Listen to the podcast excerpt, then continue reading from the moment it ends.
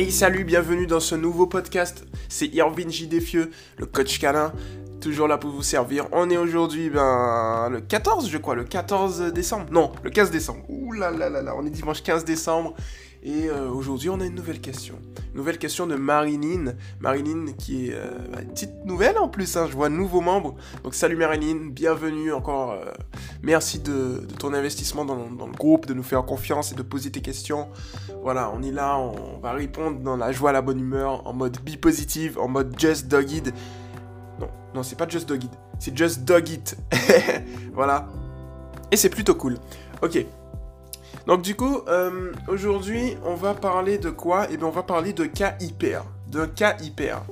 je vais lire pour le coup euh, la, publication de Marilyn. Alors, encore une fois, si je parle comme un canard, coin coin, c'est parce que je suis un peu enrhumé, un tout petit peu enrhumé, tu vois. Donc, euh, il est possible que coin coin, voilà, Donald Duck, voilà. Mais c'est pas grave. on y va. Donc du coup, je vais lire la publication de Marilyn. Où est votre chien la journée? Maison jardin. Princesse est hyper active et hyper nerveuse. Dans la maison, elle explose, donc j'avais pensé à la mettre plus souvent au jardin. D'ailleurs, elle y passe la matinée. On est rentré, elle ne dort toujours pas. Alors, pour le coup, on a un cas euh, d'hyperactivité. Donc ça, c'est déjà très très bien. Euh, bravo à toi, Marilyn, parce que tu as trouvé la cause, justement, comme je le dis en éducation positive scientifique. Euh, l'objectif est toujours de trouver la cause, en fait, donc du coup, lorsque l'on détecte la cause, euh, ça permet justement derrière de pouvoir dérouler, de trouver des exercices pratiques qui vont nous permettre de régler la situation. Donc bravo à toi, euh, vraiment sur ce coup-là, d'avoir justement euh, trouvé la cause. Donc ta louloute, elle est, tu as dit, hyper active. Donc du coup, ce qu'on va faire en fait ici, c'est trouver des moyens justement de, je dirais, de cadrer son comportement. Alors tu vois en fait quand tu as un chien hyperactif, euh, il faut jouer à deux niveaux. Le premier niveau, je suis, je suis déstabilisé par l'alarme des pompiers qui est dehors. C'est un truc de ouf. voilà, c'est bon, elle est passée. Le premier niveau, c'est au niveau de l'activité mentale et le deuxième niveau, c'est au niveau de l'activité physique. J'ai mis le premier niveau mental parce que le mental est tout aussi efficace que le physique en fait. Et donc du coup, c'est pour ça qu'il faut beaucoup agir sur le mental. Euh, en complément du physique. Donc pour ça, c'est simple. En gros, tu vois ici, ta chaîne est hyperactive euh, lorsque tu es, je suppose. Hein. Ouais. Lorsque tu n'es pas là, en fait. Donc je disais ta publication. Lorsque tu n'es pas là.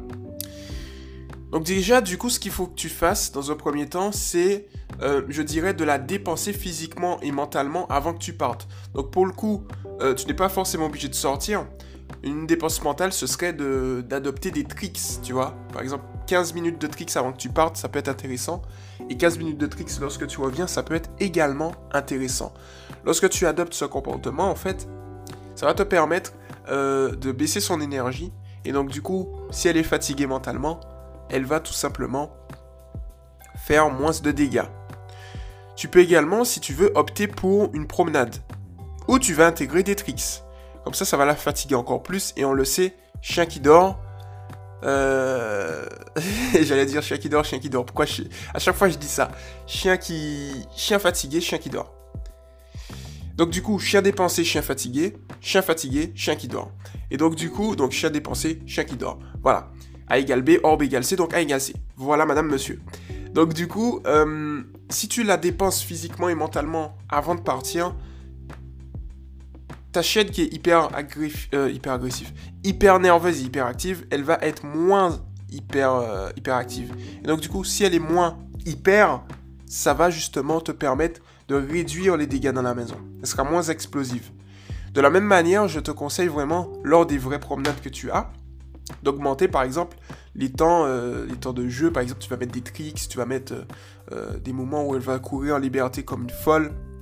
Et un point important qui peut être intéressant, c'est que lorsqu'on a un cas hyper, c'est en fait, je dirais, de, de trouver des, des activités physiques et sportives, comme le canicross, où vraiment tu vas pouvoir d'une part améliorer la relation que tu as avec ton chien, et d'autre part, tu vas pouvoir euh, bah, la dépenser encore plus. Tu vois. Donc, tu as le canicross, tu as, euh, Je sais plus comment ça s'appelle. Euh, en fait, c'est les. Ah mince, je l'ai plus. Mais en gros, c'est utiliser l'odorat du chien au profit de, par exemple, de retrouver, euh, de retrouver les. C'est pas le parcours, hein, de retrouver des pistes ou de retrouver des personnes. Et à terme, si le chien est vraiment bon et si la relation et le duo est top, on peut euh, justement, en contribution avec la police, euh, trouver des personnes qui sont, par exemple, un bâtiment est tombé, trouver des personnes comme ça par l'intermédiaire de, vêtements seulement. Donc, grâce à ces exercices, justement, euh, si tu vas par exemple dans un club canin, affilié à la SCC, Société Centrale Canine, tu vas pouvoir justement trouver des, activités euh, qui vont te permettre justement de participer ensuite à des concours, etc. etc. Donc c'est plutôt cool. Donc je pense que ça déjà c'est le premier point. Essayer d'augmenter l'activité physique et mentale de ton chien pour justement baisser euh, son niveau d'énergie. Moi, ce que je dis, c'est qu'un chien, lorsqu'il se lève le matin, a un stock d'énergie. Imaginons le chien à 1000 points. Si par exemple, euh, tu fais une promenade par jour, euh, ou deux promenades par jour, tu vas baisser de 500 points, mais il reste 500 points à baisser. Et donc, du coup, si tu fais des mini promenades ou des séances de tricks ou de jeux avant de partir, tu vas baisser de 200, puis de 200.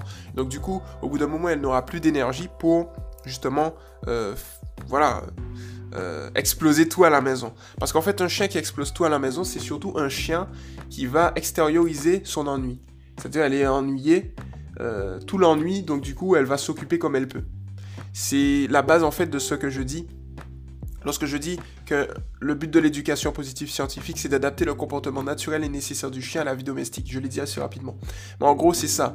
C'est que le comportement naturel et nécessaire de ton chien à toi, c'est qu'elle elle veut extérioriser son, bonheur euh, et son amour et son énergie. Donc c'est pour elle un comportement naturel, mais aussi nécessaire.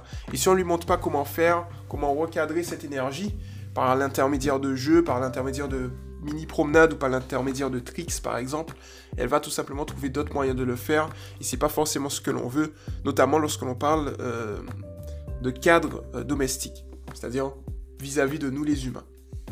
Donc il faut trouver un compromis. Le bon compromis, c'est justement ben, de la dépenser physiquement via d'autres, de nouvelles activités. Et comme ça, ça nous permet justement de maximiser nos chances de résultats. Ensuite, à la maison, à l'intérieur, il y a un truc que tu peux faire, Marilyn, c'est tout simplement de, euh, de mettre, de réduire déjà son endroit de vie. Par exemple, si elle a un trop gros endroit de vie, une trop grosse pièce, eh elle sera beaucoup plus assujettie je dirais, à, détruire ou autre, en fait. Tu vois, parce que ça peut générer aussi de l'anxiété. Si tu as une, pièce un peu plus réduite, aérée et calme, ça, va, ça aura tendance à l'apaiser. Tu vois Donc ça, c'est la première chose en intérieur. La deuxième chose, c'est que tu peux mettre de la musique apaisante. Comme je le dis souvent, même si on le dit pas, la musique apaise. Et donc, du coup, comme la musique apaise, en fait, euh, on va pouvoir, avec une musique apaisante et de bonnes vibrations, apaiser le chien. Tu peux également allumer la télé pour l'occuper.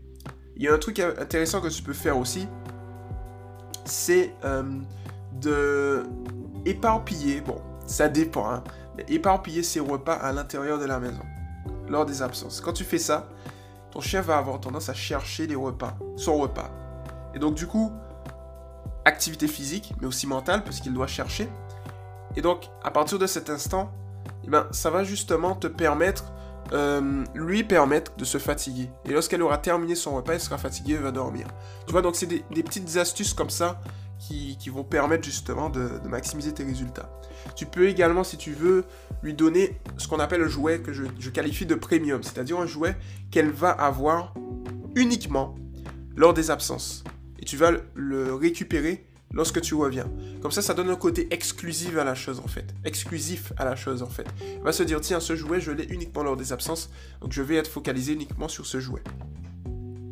Voilà, donc c'est ça en fait. Et tu vois, pour le coup, quand tu dis d'ailleurs, elle y a passé la matinée, on est rentré, elle ne dort toujours pas, c'est vraiment que. En fait, elle est dans le jardin, tu vois, mais en fait, même si tu la mets dans le jardin, elle va pas détruire à l'intérieur, mais en fait, tu déplaces le problème, c'est qu'elle va toujours rester hyperactive et elle va mal gérer, euh, je dirais, son énergie. Donc, en soi, de toutes les manières, elle va réorienter au bout d'un moment. Ça va exploser son énergie autre part quand tu vas retourner à la maison. Donc du coup, ce sera sur un autre comportement. Elle sera peut-être euh, beaucoup plus excitée s'il y a des invités ou lors des croisements, etc., etc. Donc du coup, le but, c'est de ne pas faire monter, je dirais, la moutarde. C'est vraiment... Je sais même pas si on dit ça. Bref, voilà, c'est vraiment euh, essayer de gérer ça. La cause, c'est la gestion de l'énergie. Si tu gères bien son énergie, tu vas gérer son comportement à l'intérieur et tu pourras la laisser à l'intérieur de la maison sans problème. Donc voilà Marilyn, j'espère que j'ai répondu à ta question. Euh, c'était une très bonne question, l'hyperactivité, donc euh, c'est un plaisir de répondre à cette question. Et puis, euh, bien tout simplement, j'espère que ça t'a plu et que j'ai répondu spécifiquement et de manière précise et personnalisée à ta question. Donc voilà, moi pour le coup, je pense que la journée, tu peux la laisser en intérieur à la maison. Il suffit juste de gérer son énergie. Voilà, voilà. Donc, merci de m'avoir écouté. Euh, merci à tous les poilus de m'avoir écouté aussi, à toute la communauté. N'hésitez pas à vous abonner à Toto FM. N'hésitez pas à vous abonner à Toto TV sur YouTube. Et à nous rejoindre sur le groupe d'éducation positive pour que je puisse faire, euh, soit moi, faire un podcast dédié à vos questions, ou bien, soit à la team, à vous répondre de manière précise et personnalisée. C'était Irvine le coach canin, et au prochain podcast. Ciao